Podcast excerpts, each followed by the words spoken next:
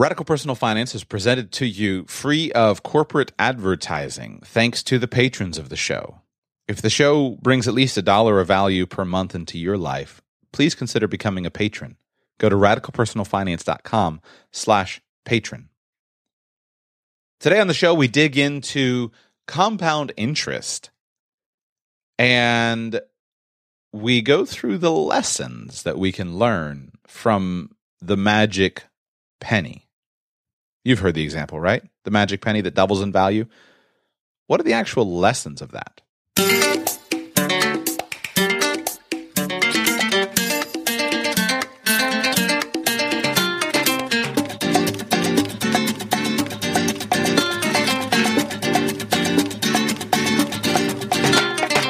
Welcome to the Radical Personal Finance Podcast. My name is Joshua Sheets and I'm your host. And today is Monday, February 23, 2015. If I offer you two choices, one is a million dollars cash today, or the other is a magic penny that doubles in value every day for a month, which of those would you choose and why?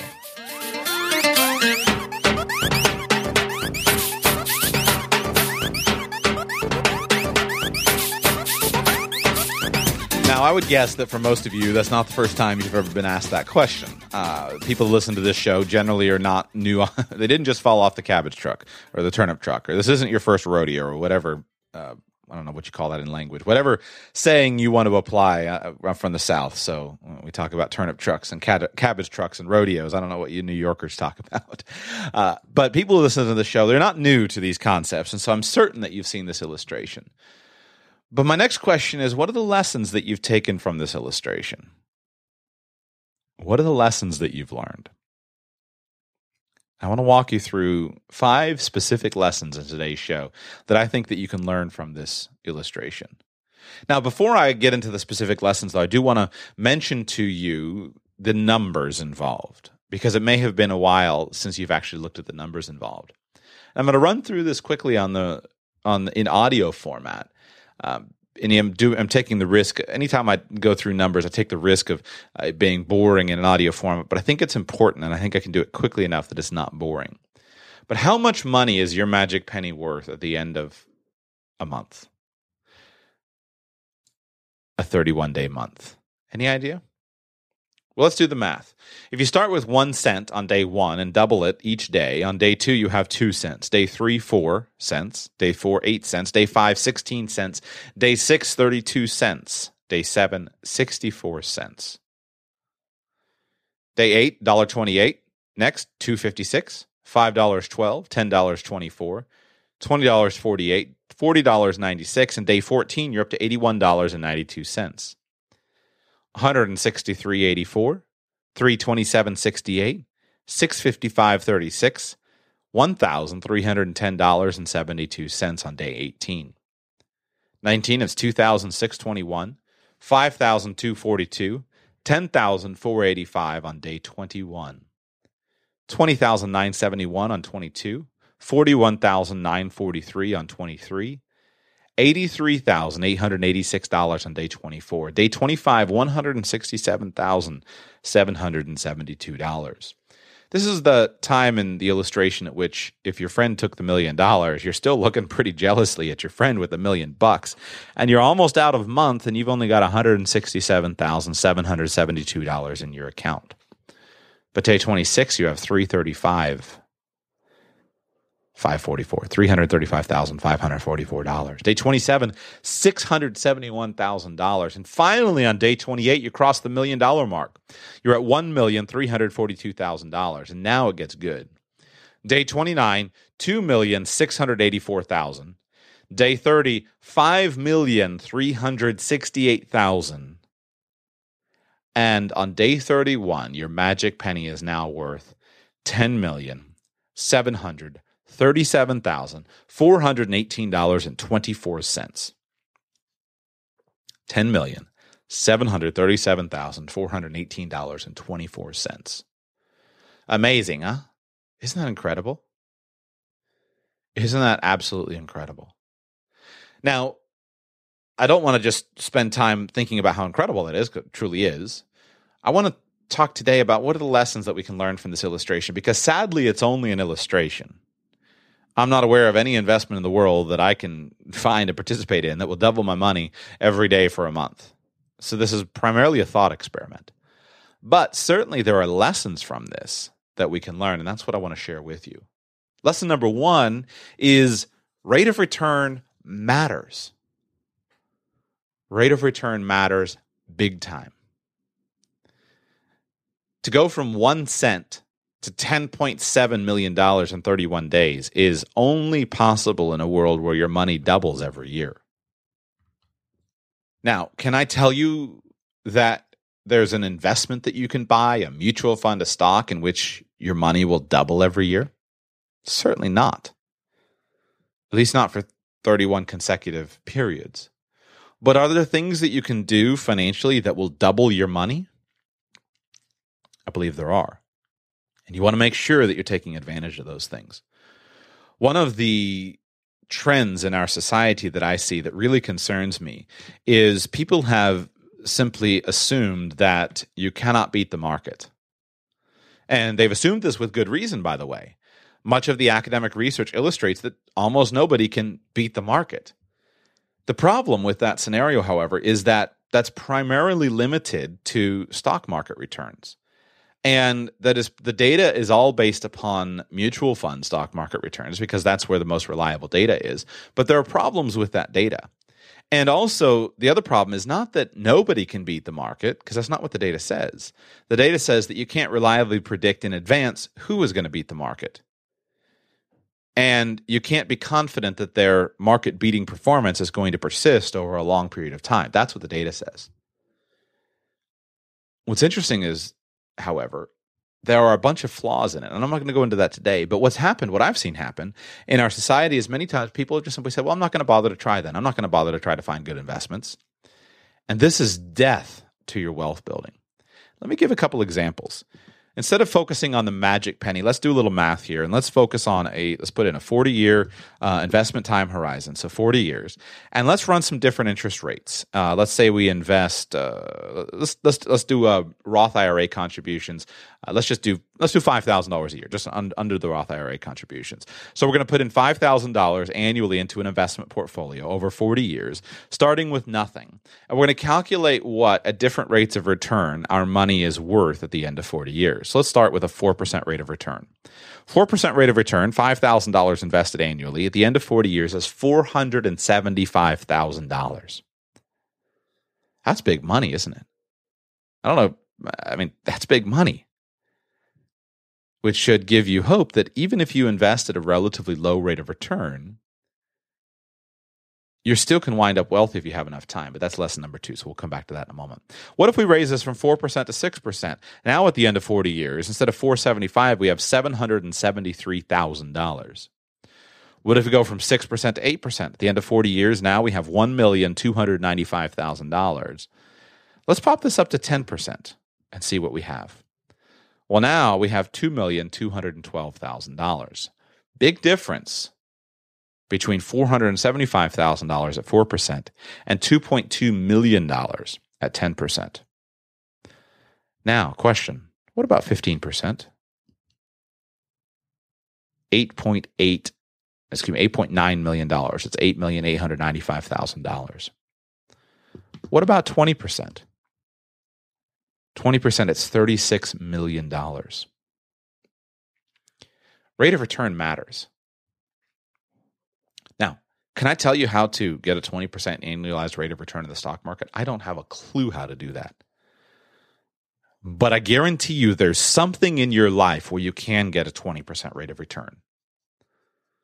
It'll be different for everybody. But there's something, somewhere, some place that you can get a massive rate of return. It may simply be a 20% discount on some of the services and expenses that you uh, are already incurring. It may be avoiding 20% uh, interest rate credit card debt. It, there's something in your life where you can get a 20% rate of return. Can you do that every year for 30, you know, for 40 years? I don't know, probably not, but there's some people who have. And that's the key. Some people have. Usually this is in private enterprise and the growth of business. uh, but leave that for another day.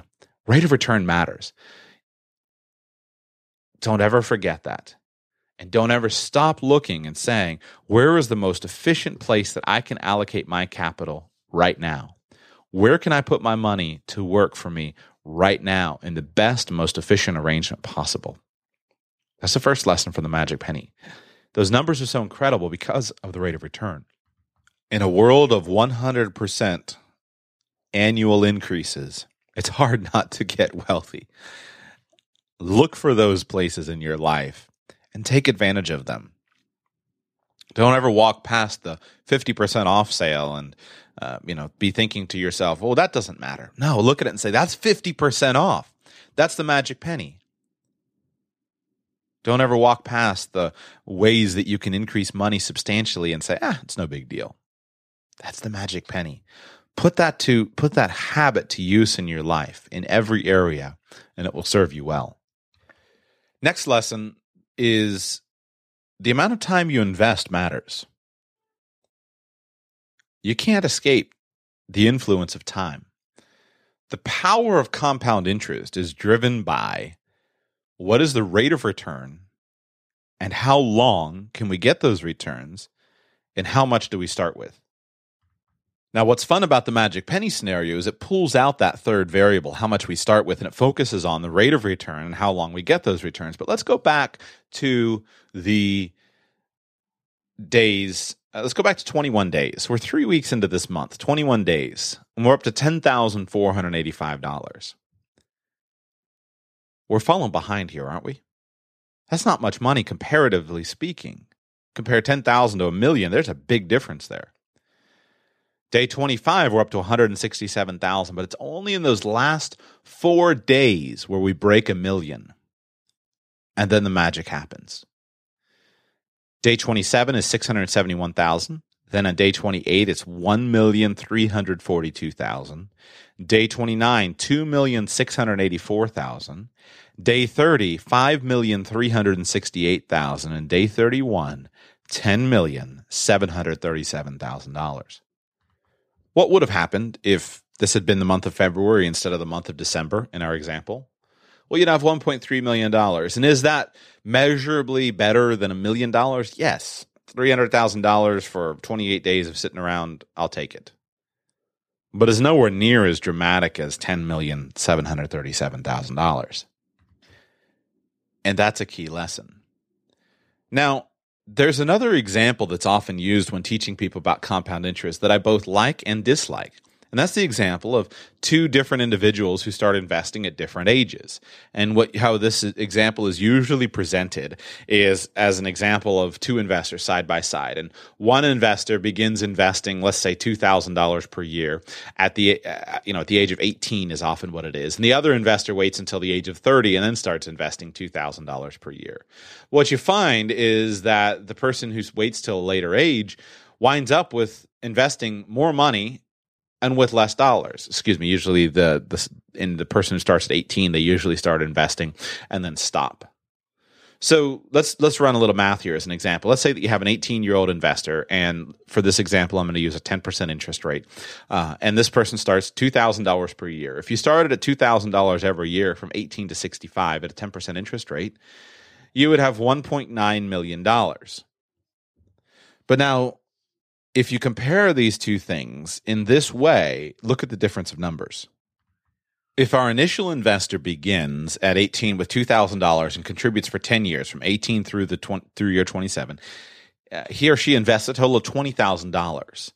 Then the money continues to grow, and at 65 this person has $1,260,000. In scenario B, this investor starts investing at 28, invests $2,000 per year every year from 28 to 65.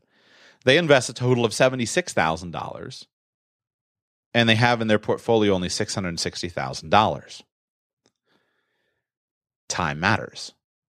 That extra 10 years of compounding is huge. Now compare that to the magic penny. That extra four days of compounding is huge. Time matters. Now, what was always frustrating to me about this example, and I was inspired by this example when I was young and I started investing when I was 18 years old and said, Hey, I got to put my money aside, I got to put my money aside, I got to put my money aside. But what's frustrating to me about this chart is no one gives the other side. And so I'm going to do that for you. Now, let's say that you're 28. What do you need to do to catch up? Well, at age 28, investor A, the one who started at 18, now has $37,000 in their account, and then they stop contributing. All you need to do if you're 28 to catch up save $37,000. So if you're 28 years old and you're listening to this episode and you're about to go out and buy a $37,000 car, don't. Invest the $37,000. Or if you're age 38, where is investor A at age 38? Well, investor A at age 38 has $96,130 in their portfolio. If you're 38 years old and you're feeling behind, all you got to do to catch up is invest $96,000. Now, is that a lot of money? Sure. Can you find it? Yes. If you haven't saved it, get started. That's the point. Because from age 38 to age 40, investor A who started with $2,000 for 10 years, the growth in their portfolio goes from $96,000 to $116,000. Let's say that you at age 38 want to wake up and say I got to save some money and you want to, you know, get this thing going for you. Well, 116,000 divided by 3 is $40,000. Can you find a way to save $40,000? Maybe not. But let's say between 44, you know, and I mean you can run the math, you know, forever. If you've got 8 years, can you save 20,000 a year? The point is get started. And if you want to catch up, it's relatively easy to catch up on this interest chart. If you just simply identify where you are and where you want to go and put more money after it. Time matters. So run these examples of the two individuals, the one who has the longer time period, and try to get that time period working on your side. And if you're behind, don't worry about it. Just catch up. Easy for me to say, right? Lesson number three. In the beginning, it's easy to spend, and that's what most people do. So let's go back to this magic penny. After 10 days of investing, one penny doubling each day, one cent, two cent, four cents, eight cents, 16, 32 cents, 64 cents, $1.28, $2.56, $5.12. On day 10, you have $5.12. What do most people do when they accumulate $5.12? They spend it. They go to their local fast food store and they buy a value meal. It's easy to spend, isn't it? What if we go another 10 days? So $5 goes to $10.24, 2048, 4096, 8192, 163.84, 327.68, 655.36, 1003.1072, 2006.21 and on day 20 now we have $5,242. What do most people do when they have $5,242.88 piled up? They spend it. And they drop back 20 days in their interest chart. Now, I don't know necessarily what they spend it on. 5000 bucks to me sounds like a round the world trip ticket. That's what I would spend it on. Some people it's a down payment on a fancy car. To Some people it's I don't know, half of a down payment on a house but they spend it. You're at day 20 and you have $5,242 and you spend it, not recognizing that in 11 days, $5,242 will grow to be $10,737,418.24. Every dollar matters in the beginning. Every single dollar matters in the beginning. The Bible, in the book of Zechariah, says, Do not despise the day of small beginnings. Now, that's completely taken out of context, but it's become a, a, a common phrase because it's so useful. Do not despise the day of small beginnings. Don't despise $5,000 of capital. Don't despise $5 of capital. That is your seed capital for your fortune. That's the seed capital for your empire. Don't despise that and squander it. Don't despise the day of small beginnings. Many people do that. And especially if you're interested in building wealth. Remember, if all your friends took the million bucks and are spending it, you're sitting over here with your $5,000. you look a little foolish, don't you? You look a little foolish. You look a little foolish when you're driving your, you know, your cheap car or your your I don't know what you're living in your small apartment or you're uh, building your business, you look a little foolish. But don't worry about it. Stay focused because in the beginning, every dollar is important. It's so easy to spend in the beginning, and that's what most people do, but that's not you. You're not most people. Now, in the later years, you can really siphon off some money without too much damage to your portfolio. And this is the corollary. Both of these things are exciting. In the fullness of time, assuming you're around to enjoy the growth of your investments, you can siphon off some money. Let's say that on day 27, now you're up to $671,088. You're well on your way to being a millionaire. You know the next day, if you don't take any money off, it's going to be $1,342,000. You're well on your way. Now, you want to buy a new car and you want to pull off $30,000. Does that measurably impact your financial plan? Not really, not comparatively speaking. So if you're older and you've got this compound interest working on your side, spend some money. It doesn't you can spend some money and increase your lifestyle without it measurably impacting your investment results. It's a big deal. But you can't do that when you're young. I like to read biographies and autobiographies and I remember, well, which one to use? Uh, let's use as an example Warren Buffett, uh, the book Snowball, which was one of the more recent comprehensive biographies that was written on Warren Buffett. I like to use Warren Buffett just simply because he's well known in our society and it's good to use, learn lessons from him. Uh, in many ways, though, he's kind of pol- very polarizing figure, but he's an easy person to pick on since everyone knows about him. It's a little harder to, to you know, pull something from the life of Benjamin Franklin or Thomas Edison and and or Henry Ford or Andrew Carnegie or or Rockefeller and be able to apply the same lessons. But because Buffett is this living figure, I often will use him, uh, but because people know a little bit of his history. But one of the things that really has impressed me about Buffett uh, when I read uh, Snowball, and I think I read another biography. I can't remember the name of it as as well, but is Buffett's always been rich since he was a kid. Now, I'm not accusing him of, uh, you know, being handed money. He wasn't, but he's always been rich.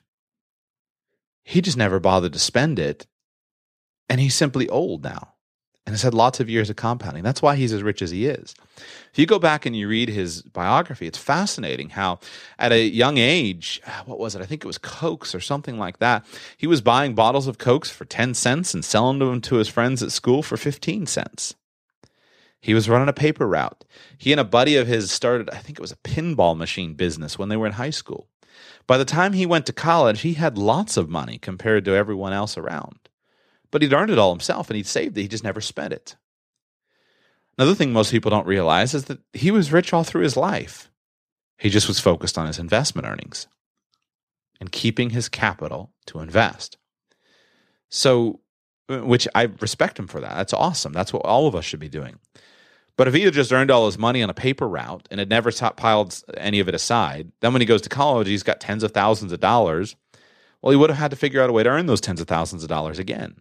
And if he hadn't been rich when he got married, he would have been in the situation that many of us are in, where we're not rich, and now we're figuring out how do we juggle family responsibilities and building money, some and building capital. It's so much easier if you hang on to your to your to your money at a young age and and build that that money. But in the end, again, does it matter a bit to Warren Buffett's net worth if he, uh, you know, buys planes and yachts and all that stuff? It doesn't make a dent. So understand where you are in the compounding cycle. Number four, in the beginning, the amount you save matters more than the interest. In the beginning, the amount you save matters more than the interest. This is kind of the corollary of in the beginning, it's easy to spend. In scenario, in any scenario, but in the scenario of of uh, this magic penny, and again, I talked about if you're behind, what do you do? Just save the other extra five bucks. What if instead of starting with one cent, this person had started with, in this magic penny, this person started with one dollar? Let's just see what that does. Stick a dollar in here. Well, at the end of 30 day, 31 days, there would be billions. Okay, so one billion seventy-three million seven hundred forty-one thousand dollars. It's a big difference from one cent to a dollar. We'll come to that at the end of the show. We'll talk a little bit about large numbers and how hard they are for us to, to conceive of. My major point here is just simply that in the beginning of building wealth, the amount that you save matters more than the interest. Uh, if you are getting started, focus single mindedly on how much you're saving and figure out the interest, how you're going to invest it next. This matters hugely. One major mistake that I see a lot of times in personal finance is that young people who aren't saving that much money are spending all kinds of time and focus on figuring out how do I eke out a better rate of return. I discovered this in college uh, when you know friends are figuring out how do I trade futures or how do I um, trade options or how do I buy this magic stock that's going to break through the barrier. Does that matter? It does if it works. But comparatively speaking, to saying how can I earn more so that I can save more, that should be the first focus. Now, on the flip side, this is actually number five. In the end of a compounding growth, the interest matters more than the amount you save. So this has its own lessons, but the major personal finance lesson was number four is focus at the beginning on piling up a big nest egg. Because remember, you can it's relatively easy to catch up to compounding for the first half of the chart. On the back half of the chart, it's hard to it's hard to catch up. So focus first on the amount. Now, on the flip side, number five, in the end, the interest matters more than the amount. And this is another mistake that I see a lot of times uh, people making in their wealth building portfolios. Let's assume that you are 65 years old. And let's assume, uh, just for, for, for the sake of having a clean point of comparison, let's assume that we can pull, you have an extra million dollars. Uh, because many of you who are in this audience do have an extra million, or you will have an extra million at the age of 65. The challenge with growing older is often that you're advised to have your portfolio structured more conservatively. And that is correct if that portfolio is funding a specific income need. You have to have a portfolio's risk tolerance matched to the needs of income from it. So if you just have a million dollars and that's going to be your entire portfolio to last you through a 30 or 40 year retirement, man, you it's hard. You can't afford to take a lot of risk. Now, depending on how we're defining risk in terms of inflation risk or market risk, conversation for another day. Point is, we can't take much risk. That's why you see these things, these you know generic, standardized ideas that as you get older, make your portfolio more conservative. What's the problem? You're in those golden years at which you've got a massive portfolio. And the single biggest factor that's going to affect the growth of your portfolio is not whether you're pinching pennies at the $2 buffet. It's what's the interest rate at which my portfolio is invested. Let's give an example. So now let's go. You're at 65 years old. So let me give you a 30 year investment time horizon, a million dollar portfolio. So let's put in a million dollars for our present value. Uh, let's put in a, let's say a 5% rate of return to start with, zero payments. And what's that worth at the end of 30 years? So zero payments because you're not contributing any more to it. $4.3 million at 5% interest.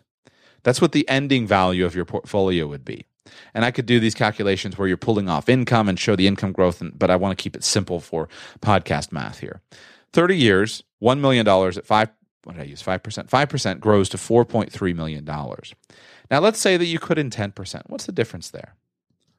Well, at the end of 30 years, you have $17,449,000 at 10%. Why? Because you're starting with a million bucks. The 30 years still matters, but you're not starting with zero like you were in a younger age. You got a million dollars. And this is fundamentally one of the biggest mistakes that so many people are making with their portfolios is automatically going quote unquote safer, more conservative, giving up potential return with their portfolios. Now, safety matters. Don't don't hear don't mishear me. Safety matters. You've got to match the income from a portfolio to the income uh, cash flow requirements that you need in your life. But if you have an extra million bucks and you don't need to automatically give up potential return, think of the impact that can make on your family. Think of the impact that can make. Uh, just think of the impact the money can make. That's why the rich get richer all the time. It's because you reach a certain point at which you can't possibly spend all the money. Well, I guess maybe it's a little excessive. You reach a certain point at which it's very hard and it takes great dedication and effort to spend all the money. 12%, I want to put this in here. Let's say 12% uh, on my example, 30 years of investing, $30 million. So you say, why is it that it, you know all rich people don't just simply hire, uh, put all their money in an index fund like Jack Bogle says? Maybe they should. Who knows? I'll let them decide. But if you can get from ten percent to twelve percent, or let's just say 50, so let me uh, let me rerun this so I make sure I get my numbers precise. 10% here. Future value of 10%, a million dollars invested over 30 years is $17.4 million. 12% invested over 30 years is $30 million. 15% over 30 years, $66 million. So it starts to get a little bit laughable. But the point is, towards the back end of your investment career, however long that is, the rate of return matters far more than the amount of money you put aside. So now, if you take this to society and you compare this lesson, what is the mistake that you see? You see at a young age many people squandering all of their investment capital, using it up in consumption instead of an investment. And again, I'm guilty of this myself in so many ways. We all have to decide how are we going to apply these lessons. But just as a general rule, what do young people do at the beginning of their life? They consume. They consume whether it's you're a teenager and you can, as I was, a fool, uh, you know, and consume all my money on a movie ticket and um, you know stuff, or whether you consume it all on uh, on travel or on uh, being a heavy drinker and going out every Friday and Saturday night and you know blowing 150 bucks on your weekly bar tab, or whether you consume it on a fancy looking car, or whether you assume, consume it on a fancy looking house, or whether you consume it on exotic vacations or whatever. Most of the time in our society, when people have money, they consume it early they consume it. That's the time at which it needs to be invested. Now, the other major mistake let's say that you've accumulated some capital. What do many people do with capital? Well, they pull back on their potential rates of return. And that destroys the potential of that capital. And they walk away, many people, from millions of extra potential dollars. Just recognize that. None of these things can be applied in a vacuum of an individual situation, but it's useful to have as a mental construct when you come and you look at your situation, you say, where am I and what can I do? And that's the key is the is how to apply it. The key is get compounding and get compound interest working on your side. No matter how. The cool thing is compounding and compound interest is already working on our sides. We're all enjoying the benefits of compounding. We're all enjoying it already. Let me give you an example. This is why it frustrates me that we don't recognize it. I'm just starting to read, and I actually want, I wanted to do this show before I read the book because I knew that if I read the book, I was my opinions were going to be colored. But I'm just starting to read Peter Thiel's new book. Uh, excuse me, Peter Diamandis. Uh, Diam, Diamant, I don't know how you say his last name. Diamandis is Diamandis last name. Um, he's the guy who uh, started the uh, the X Prize, uh, not Peter Thiel, excuse me. Um, and he, uh, Peter Diamandis has this new book called uh, Bold: How to Go Big, Create Wealth, and Impact the World. And what's interesting to me is it's very it's fascinating because it's very technologically focused. So I just was I, I, I got the book and I was flipping through it just to look real quick at a quick overview of what it's about. And he has this really interesting chart that fascinates me. Uh, and it's basically the application of Moore's law. Moore's law, which is over a certain period of time, uh, the computing power of of chips of of, of the uh, microprocessor doubles, and and the price halves. I think it's eighteen months. I forget what what the specific specifics of it are. But basically, everything over time gets cheaper, and everything technology related gets cheaper and better with a massive scale. And this has been held consistent for decades now, and it's fascinating. But uh, he puts in here a chart, and evidently this is from his book Abundance. Uh, and he says that there are over $900,000 worth of applications that come free and included in every smartphone today. And think about this. The majority of you listening to me are listening on a smart device of some kind, smartphone. Think about all these applications. Number one, video conferencing. In today's dollars, in today's world, it's free. It's free. It's included, whether it's on Skype or whether it's in FaceTime or whatever the I don't, I don't know what the Android equivalents of that are. Uh, in 1982, Compression Labs video conferencing had a MSRP of two hundred and fifty thousand dollars. If you bring that forward into 2011 dollars, that'd be five hundred eighty-six thousand dollars was how much it cost to do video conferencing in 1982. GPS today included in your phone, free. Navstar 1982 sold it for $119,000, adjusted for inflation is $280,000. Digital voice recorder today free. Sony PCM in 1978 sold it for $2500 and in 2011 dollars that's the equivalent of $8,687. Digital watch free. Seiko 1969 $1250. 5 megapixel camera today free. 1986 Canon RC701, $3,000 MSRP. A medical library today, free. Example here was, uh, uh, I guess, a, a, library called Consultant, 1987, cost up to $2,000. Video player today, free. 1981, Toshiba V8000, $1,245. Video camera today, free. RCA CC010, 1981, $1,000 MSRP. Music player, free. Sony Sony CD player 1982 $900. Encyclopedia today free.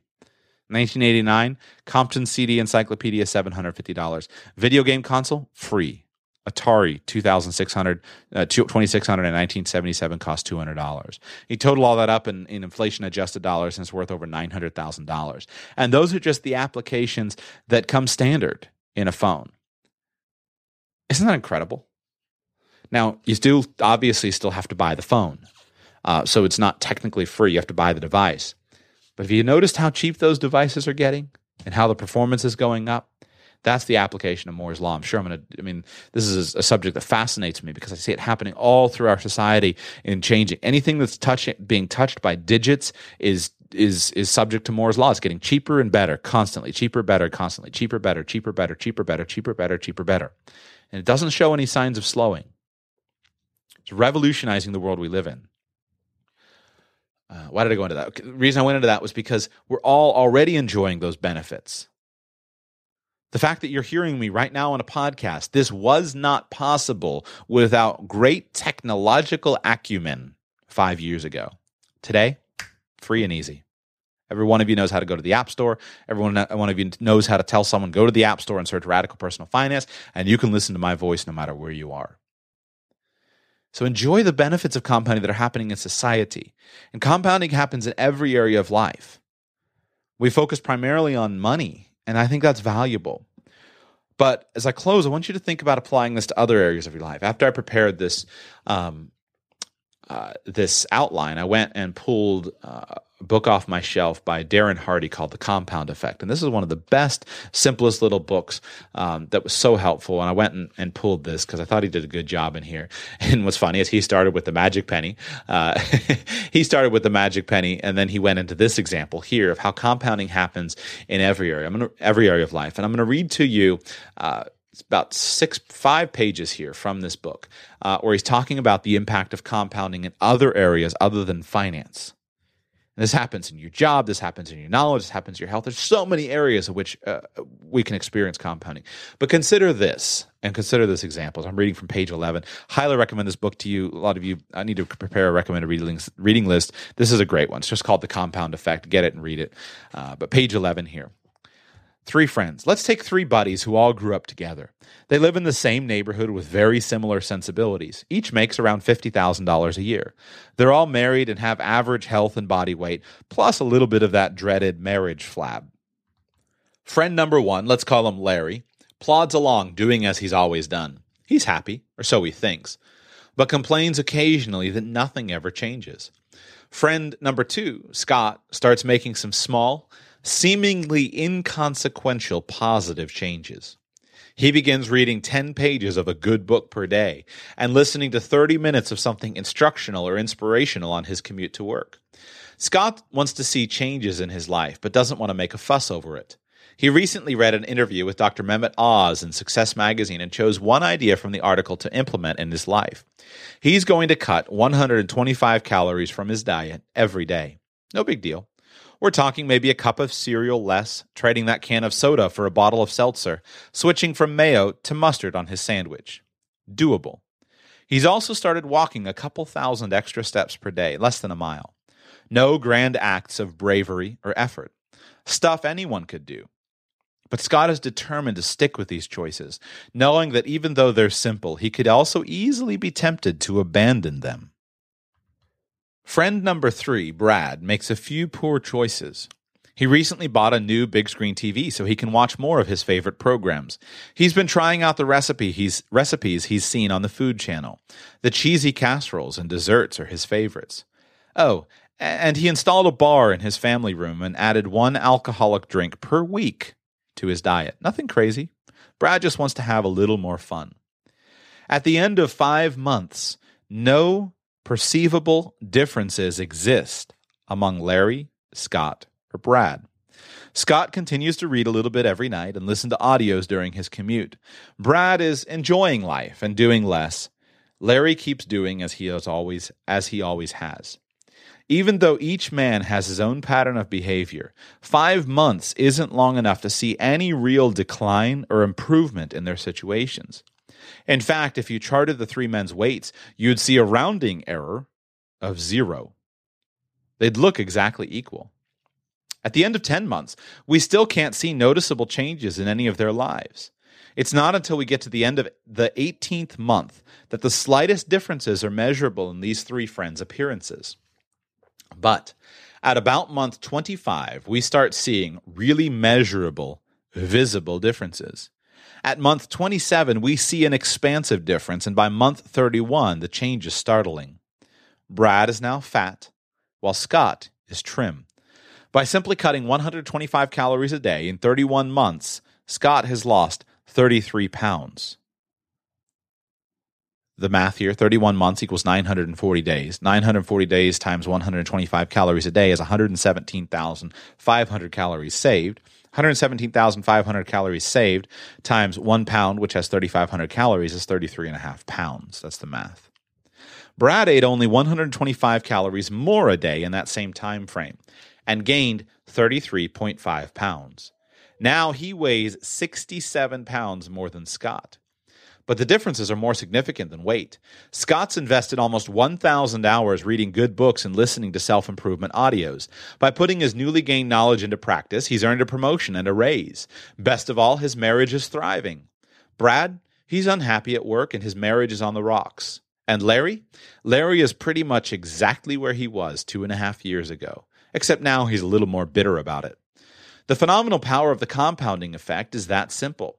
The difference between people who employ the compound effect for their benefit compared to their peers who allow the same effect to work against them is almost inconceivable.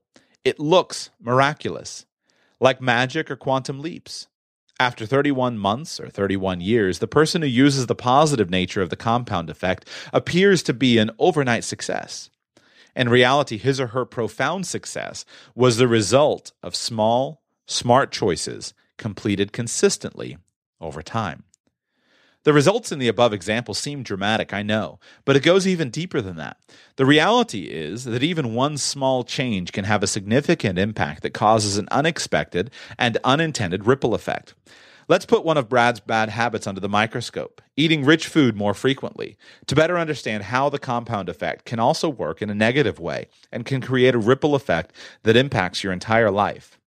Brad makes some muffins from a recipe he learned from the Food Channel. He's proud, and his family loves it, and it seems to add value all around. He starts making them and other sweets frequently. He loves his own cooking and eats more than his share, but not so much that anyone notices. However, the extra food makes Brad sluggish at night. He wakes up a little groggy, which makes him cranky. The crankiness and sleep deprivation begin to impact his work performance. He's less productive and as a result gets discouraging feedback from his boss. By the end of the day, he feels dissatisfied with his job and his energy level is way down. The commute home seems longer and more stressful than ever. All of this makes him reach for more comfort food. Stress has a way of doing that. The overall lack of energy makes Brad less likely to take walks with his wife like he used to. He just doesn't feel like it. She misses their time together and takes his withdrawal personally. With fewer shared activities with his wife and an absence of fresh air and exercise, Brad's not getting the endorphin release that had helped make him feel upbeat and enthusiastic. Because he's not as happy, he starts finding fault with himself and others and stops complimenting his wife. As his own body starts to feel flabby, he feels less self confident, less attractive, and becomes less romantic. Brad doesn't realize how his lack of energy and affection toward his wife affects her. He just knows that he feels funky. He starts losing himself in late night TV because it's easy and distracting. Feeling his distance, Brad's wife starts to complain, then becomes needy. When that doesn't work, she emotionally withdraws to protect herself. She's lonely. She pours her energy into her work and spends more time with her girlfriends to fulfill her need for companionship. Men start flirting with her, which makes her feel desirable again. She would never cheat on Brad, but he has a feeling something's wrong. Instead of seeing that his poor choices and behaviors are at the root of their problems, he finds fault with his wife. Believing that the other person is wrong, rather than looking inside and doing the work necessary to clean up your mess, is basic psychology 101 stuff. In Brad's case, he doesn't know know to look inside. They don't offer self-improvement or relationship advice on Top Chef or his favorite crime shows. However, the thought may have occurred to him that if he had read the thought may have occurred to him that if he had read the personal development books his buddy Scott reads, he might have learned about ways to change negative habits. Unfortunately for Brad, the small choices he made on a daily basis created a ripple that wreaked havoc on every area of his life. Of course, all that calorie counting and intellectual stimulation has had the opposite effect with Scott, who is now reaping the bounty of positive results. It's that simple.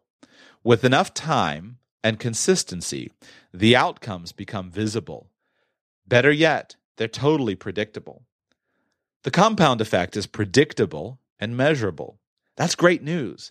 Isn't it comforting to know that you only need to take a series of tiny steps consistently over time to radically improve your life? Doesn't that sound easier than mustering up some grand show of bravery and heroic strength, only to wear yourself out and have to drum up all that energy again at a later date for another try? which will likely be unsuccessful? I'm exhausted just thinking about it, but that's what people do. We've been conditioned by society to believe in the effectiveness of a great display of massive effort. It's downright all American. The most challenging aspect of the compound effect is that we have to keep working away for a while, consistently and efficiently, before we can begin to see the payoff. Our grandparents knew this, though they didn't spend their evenings glued to the TV watching infomercials about how to have thin thighs in 30 days or a real estate kingdom in six months. I bet your grandparents worked six days a week from sunup to sundown, using the skills they learned in their youth and repeatedly throughout their entire life. They knew the secret was hard work, discipline, and good habits. It's interesting that wealth tends to skip a generation. Overwhelming abundance often leads to a lackadaisical mentality, which brings about a sedentary lifestyle. Children of the wealthy are especially susceptible. They weren't the ones who developed the discipline and character to create the wealth in the first place. So it makes sense that they may not have the same sense of value for, uh, for wealth or understand what's necessary to keep it. We frequently see this entitlement mentality in children of royalty, movie stars, and corporate executives and to a lesser degree in children and adults everywhere. As a nation, our entire populace seems to have lost appreciation for the value of a strong work ethic, work ethic. We've had two, if not three, generations of Americans who have known great prosperity, wealth, and ease. Our expectations of what it really takes to create lasting success, things like grit, hard work, and fortitude, aren't alluring and thus have been mostly forgotten. We've lost respect for the strife and struggle of our forefathers. The massive effort they put forth instilled discipline, chiseled their character, and stoked the spirit to brave new frontiers. The truth is, complacency has impacted all great empires, including but not limited to the Egyptians, Greeks, Romans, Spanish, Portuguese, French, and English. Why? Because nothing fails like success. Once dominant empires have failed for this very reason. People get to a certain level of success and get too comfortable. Having experienced extended periods of prosperity, health, and wealth, we become complacent. We stopped doing what we did to get us there. If we want to succeed, we need to recover our grandparents' work ethic. It's time to restore our character. If not for the sake of saving America, at least for your own greater success and achievement. Don't buy into the genie in a lamp idea. You can sit on your couch waiting to attract checks in your mailbox, rub crystals together, walk on fire, channel that 2,000 year old guru, or chant affirmations if you want to. But much of that is hocus pocus commercialism, manipulating you by appealing to your weaknesses. Real and lasting success requires work, and lots of it. I have a quick real time story to illustrate this nothing fails like success concept. A great new restaurant opened up close to my home on the beach in San Diego. In the beginning, the place was always immaculate. The hostess had a big, welcoming smile for everyone. The service was impeccable. The manager came over and assured it, and the food was sensational. Soon, people started lining up to eat there and would often wait more than an hour to be seated. Then, unfortunately, the restaurant staff began to take its success for granted. The hostess became snooty, the service staff disheveled and curt, and the food quality hit or miss. The place was out of business within 18 months. They failed because of their success, or rather, because they stopped doing what made them successful to begin with. Their success clouded their perspective, and they slacked off. Understanding the compound effect will rid you of insta results expectation. The belief success should be as fast as your fast food, your one hour glasses, your 30 minute photo processing, your overnight mail, your microwave eggs, your instant hot water, and text messaging. Enough, okay? Promise yourself that you're going to let go once and for all of your lottery winner expectations because, let's face it, you only hear stories about the one winner, not the millions of you losers. The person you see jumping up and down in front of the Vegas slot machine or at the Santa Anita horse track doesn't reveal the hundreds of times that same person lost. If we go back to our mathematical chance of a positive result, again, we have a rounding error of zero, as in you have about zero chance of winning. Harvard psychologist Daniel Gilbert, author of Stumbling on Happiness, says that if we gave lottery losers each 30 seconds on TV to announce not, I won, but I lost. It would take almost nine years to get through the losers of a single drawing. When you understand how the compound effect works, you won't pine for quick fixes or silver bullets. Don't try to fool yourself into believing that a mega successful athlete didn't live through regular bone crushing drills and thousands of hours of practice. He got up early to practice and kept practicing long after all others had stopped. He faced the sheer agony and frustration of the failure, loneliness, hard work, and disappointment it took to become number one. By the end of this book, or even before, I want you to know in your bones that your only path to success is through a continuum of mundane, unsexy, unexciting, and sometimes difficult daily disciplines compounded over time. Know too that the results, the life, and the lifestyle of your dreams can be yours when you put the compound effect to work for you. it's probably a good sales pitch for the uh, for the book, right? if you can't tell, it's a good one. Haven't read it in at least three or four years, probably since it came out. I bought it right when it came out, and I just pulled it off the shelf this morning and said I want because uh, I remembered his example and I wanted to find it. It's a good it's a good book, highly recommended. That's the compound effect. Now, just knowing it isn't enough. You know, I've known that for a long time, uh, but you know, for me, I, I, I, apply, I am applying the compound effect and radical personal finance and some of my business ventures in lots of things. Um, but just because I apply it in one area doesn't mean I'm applying in all the other areas. For me, my weakness is uh, my own physical health. You know, fat and flabby and weak, and so I'm working on that. Uh, I've got uh, been getting some help, uh, and I'm working hard on that to apply it. Um, but I've realized, even for me, and I'm just sharing with you as one person who's learning alongside you. Uh, I'm not an expert on, on, on these things. I'm an amateur, uh, and even for me, just simply recognizing that nothing comes in 30 days. i am learning even more. I've learned a little bit over the years, but I'm learning even more to train myself to completely ignore overnight so called success stories because I can't control that. Yeah, maybe somebody else can lose 80 pounds in 60 days and build 50 pounds of muscle, but I'm not sure that I can control that. Maybe I can. This goes back to uh, this goes back to just the principles of investing. You have to hold these things together. They're seemingly disconnected, but they're together. All I can control is do I work? Do I save? Do I put my money in? And do I make wise choices? And am I making as wise of a choice as I possibly can? I can't necessarily control that this one investment is going to multiply a hundredfold. It's possible. All I can control, though, is that I'm making wise choices and I'm putting money in and I'm investing. Same thing in any area of life. Maybe we do respond better, and that's when you do get the overnight successes, so called. But as he points out, the athlete who walks into a $10 million contract, they didn't walk in there. There were years of hard work in their backstory. Years. Learn the lessons of the magic penny, apply them in your own life, and get compounding working to you. That's the core of what I wanted to cover in today's show. I hope it's useful to you. I hope you can take these concepts and, and, and build on them. Uh, remember, we all don't feel bad if you're behind in something. I, I, hate that. How oftentimes people look at these charts or hear about compound interest, they throw up their hands. The point is not to throw up your hands, but to start wherever you are.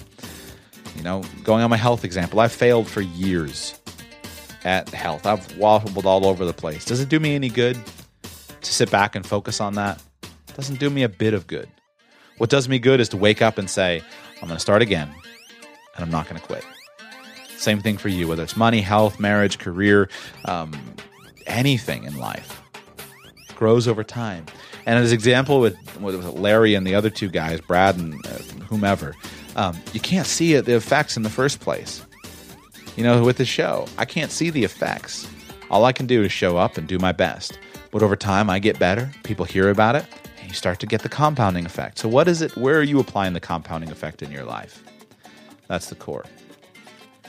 So, that's it. Um, thank you so much for listening. If you have gotten benefit from this, I would ask you to consider uh, supporting the show on Patreon. Uh, as of right now, we are up to 44 patrons and $603 per month. So we're over 25% of the way there to our initial goal of $2,000 per month. At $2,000 per month, we swap out the intro music. Probably keep this for the outro can't beat it, right?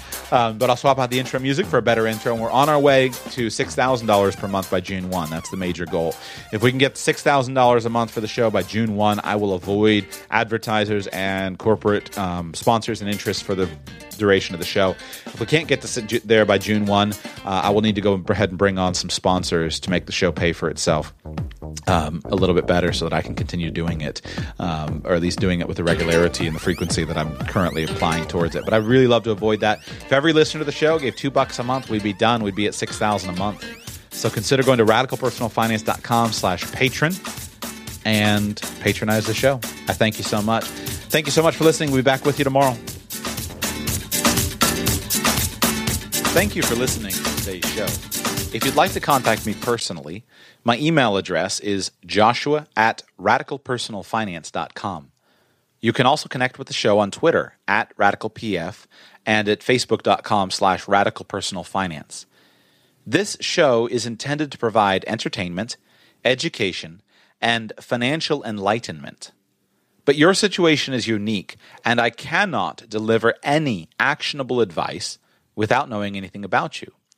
Please develop a team of professional advisors who you find to be caring, competent, and trustworthy, and consult them because they are the ones who can understand your specific needs, your specific goals, and provide specific answers to your questions.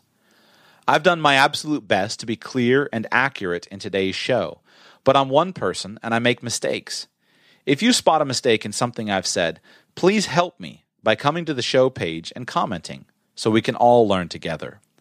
Until tomorrow, thanks for being here.